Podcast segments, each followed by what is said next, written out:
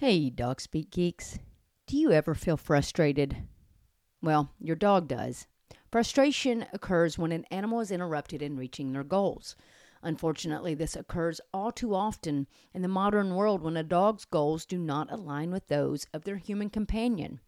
This can be a source of distress for both you and your dog, but it can also lead to the development of problem behaviors and can damage the relationship that you have with your dog.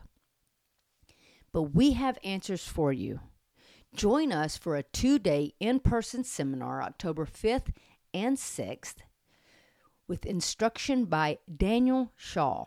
Daniel Shaw is an animal behaviorist with a background in animal behavior, psychology, and neuroscience. He will be talking about what frustration is and how it can be identified, the difficulty of conventional approaches in resolving frustration, what influences the value of rewards, as well as supporting frustrated dogs and building frustration tolerance. You can buy early bird tickets now until August the 5th.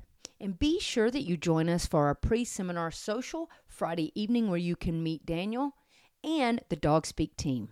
We look forward to seeing you October 5th and 6th in Nashville, Tennessee for the Neuroscience of Resolving Frustration in Dogs seminar.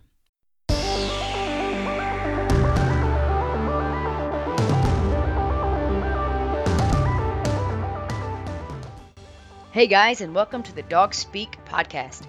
I am Nikki Ivy, your host. I am thrilled that you are joining me to talk puppies, dog training, real life manners, and more.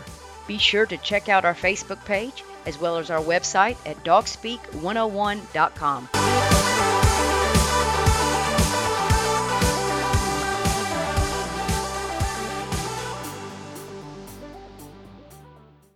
Dog Speak Geeks, welcome to the mini podcast on consistency and follow through. So, I want to talk quickly about this. This is such a struggle for people. And if you just learn to be consistent and you learn how to follow through, you're going to have so much more success training your dog than anything. And as a leader, you need to have that consistency and that follow through. And remember, if you've listened to the other podcast, being a leader means that you're confident, you've set expectations, you stay the same no matter what your dog is doing and no matter what happens in your environment. You know, confidence is I know that this is going to work, so there's no need for me to be inconsistent. I just need to do what I do and I will get the results that I'm looking for. And that is what you have to tap into. And some of you may have to fake it until you can make it. And I'm okay with that. But I do want you to learn about consistency and follow through. So, consistency is basically just doing the same thing and, and doing the same thing no matter what the environment is, no matter what your dog is doing. It means when you ask your dog to sit, you ask your dog to sit without changing your behavior. And what I mean by that is if you ask your dog to sit and you're standing there, and your dog doesn't sit, and then you move your body to get in front of them and ask them to sit, well, then you're being inconsistent. If you're going to ask your dog to sit, then you need to stay in the position that you're in to try to get the behavior. You shouldn't have to change your behavior to get a result from your dog. If you have to stand in front of your dog, get their attention, get them to look at you, you have to snap your fingers and point to their butt, then you're not really teaching your dog what sit means. And you're adding in 28 other commands that go along with that. You want your dog to sit regardless of what you are doing, regardless if you're looking at them, if they are looking away from you, if their back is turned, if you're sitting on the ground, if you're laying down, if you're in the other room. You know, you want your dog to understand that sit means to sit, no matter what you're doing. And so consistency is asking your dog to sit and not changing your behavior. That's also confidence. I expect you to do it. Now, if your dog doesn't do it, now the follow through must happen. And with that follow through, what I mean by that is we do nothing else until we get the behavior that we've asked for. So if I ask my dog to sit and I give them five seconds to respond, they don't sit, I'll ask again because I know that sometimes, you know, you get distracted. So I'll ask the dog to sit again um, without changing tone or body position. If the dog does not sit, I have a choice. If I know that my dog knows to sit, but maybe they're just really distracted. I can stand and wait. I can also place the dog in a quick 30 second timeout, maybe in the crate, and then bring the dog out, bring them back to that same spot, and ask for the sit again. And that's the follow through. It's saying, look, this is what I've asked you to do, and I am 99% sure that you know what sit means. So we're not going to do anything else until I get the sit. You know, follow through happens a lot when people have their dog maybe off leash and they ask their dog to come and the dog doesn't come. So then they change up the commands and maybe they do this way or let's go. Or then they start doing come here and clapping hands and doing different things. And basically, what they're doing is giving the dog different commands. So if you're asking your dog to come and they didn't come and you start going, let's go in this way, you've now given three commands without getting one behavior. You have to really stay with that one behavior until you can get that behavior. Now, this is in that learning process of teaching the dog that when you say something, you need them to do it before anything else happens. But this means that you have to stay the same even when your dog is not being so good. I've said it before and I'll say it again. It's very easy to be a great trainer when your dog is doing everything right. But the question is, how do you handle things when the dog is not doing well, when the dog is not listening, not responding, and really humbling you? You know what how do you handle that? That will tell me how good of a trainer you are on how you handle that. Do you follow through? Are you consistent? Do you realize that the dog is a dog and has a brain and that sometimes they're just not on their game? And, you know, how do you handle that? Do you stay consistent? Do you lose your stuff? Do you yell? Do you scream? Do you go grab the dog? Do you get mad? Do you give 28 different commands? You know, it's just about sticking with what you're asking. Um, and obviously, when you're doing this, you have to make sure that the dog understands the command because if the dog doesn't understand the command, then you're wasting time. So, this consistency and follow through I'm only going to do it if I know the dog knows the behavior, and that means the dog needs to respond 90% of the time minimum. Now, you can start at 80%, but I'd prefer the dog be responding 90% before you start implementing uh, consequences, such as a timeout. But, you know, if the dog doesn't know it, don't ask. If you know that your dog is only 40% on coming when called, then don't call him. Not if it's in an environment that you can't control, that you know that there are more rewarding things. If your dog is in the middle of playing with another dog and that dog is only coming 40% of the time without distractions, then your dog doesn't know come well enough to be putting in consequences. So we need to make sure that we are teaching the dog what come means, that we set the dog up for success, and we help the dog learn that come means come. And so that's important that you do that before you start working on that consistency, follow through, and timeout. Now, you need to set your dog up for success. So if I'm going to call my dog out of something like play, I'm going to have about a 30 foot leash attached to him so that I can call the dog in teaching them that coming is a positive thing and that coming can earn a reward and can allow you to go back and play.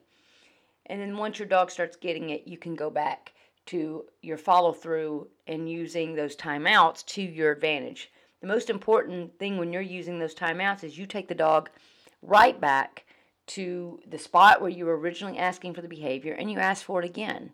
If you're doing something like the come, then in that situation, I'm probably not going to be able to go exactly back to where I was calling the dog, but I will ask the dog to come to me several times before allowing the dog a little more freedom. Um, you know, but this is again, this starts into your advanced areas. But in the beginning, you just want to make sure that you stay the same because as your dog is learning, he's counting on you to be that rock.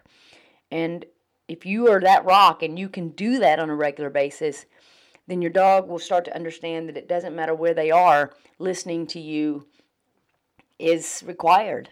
Um, you know, but if you start changing and changing commands and throwing 15 different things out there at your dog, then the dog is going to see that, oh, well, this must be a different environment. This must be different rules because mom and dad, they're acting differently.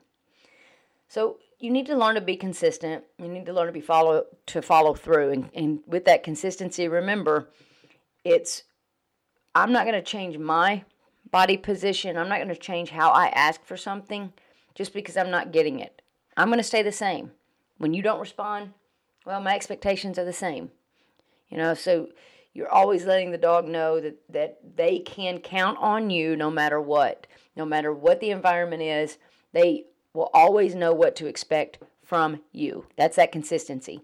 With follow through, when you ask your dog to do something, make sure that nothing else happens until that behavior happens without you physically forcing the dog. In other words, if you tell your dog to sit and they don't sit, don't start pu- pushing butts on the floor because, again, that's not consistency. That's also not confidence. And that's forcing the dog to do it. That's not teaching the dog to do it.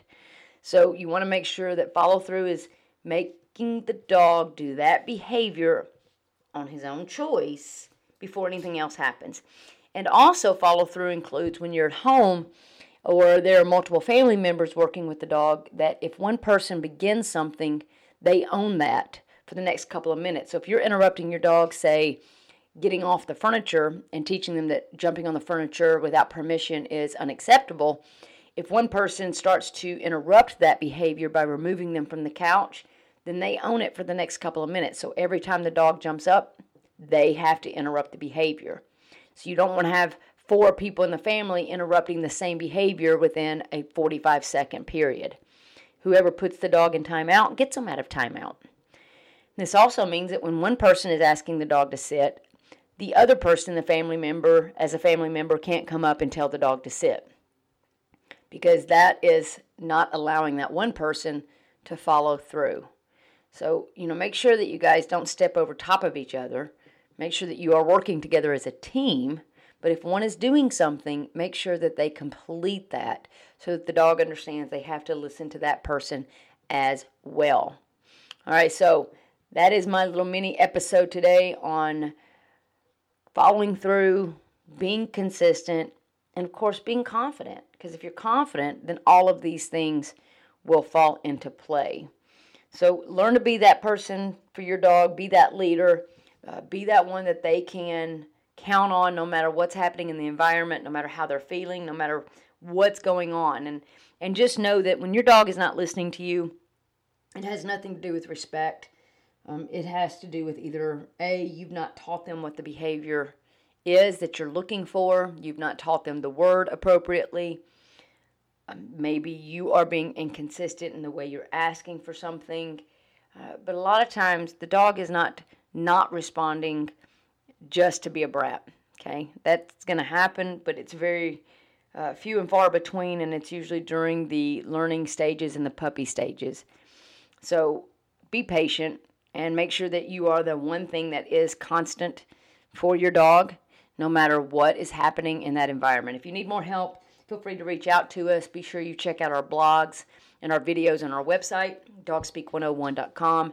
Be sure that you share our podcast, like us on Facebook, follow us on Instagram.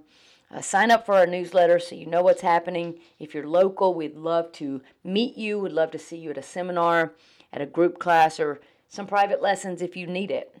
Um, but you guys, I hope you have a great rest of the week. I hope you have a great weekend, and we will see you on Tuesday for our brand new podcast, which I don't know what we're covering just yet. So if you have any ideas, you know what, throw them my way. Be happy to uh, check out some ideas um, and talk about what you guys want to talk about.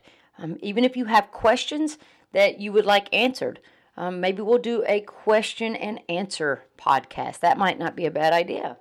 So just make sure you're listening every week. Check us out, follow us so that you know what's going on, and have a great weekend.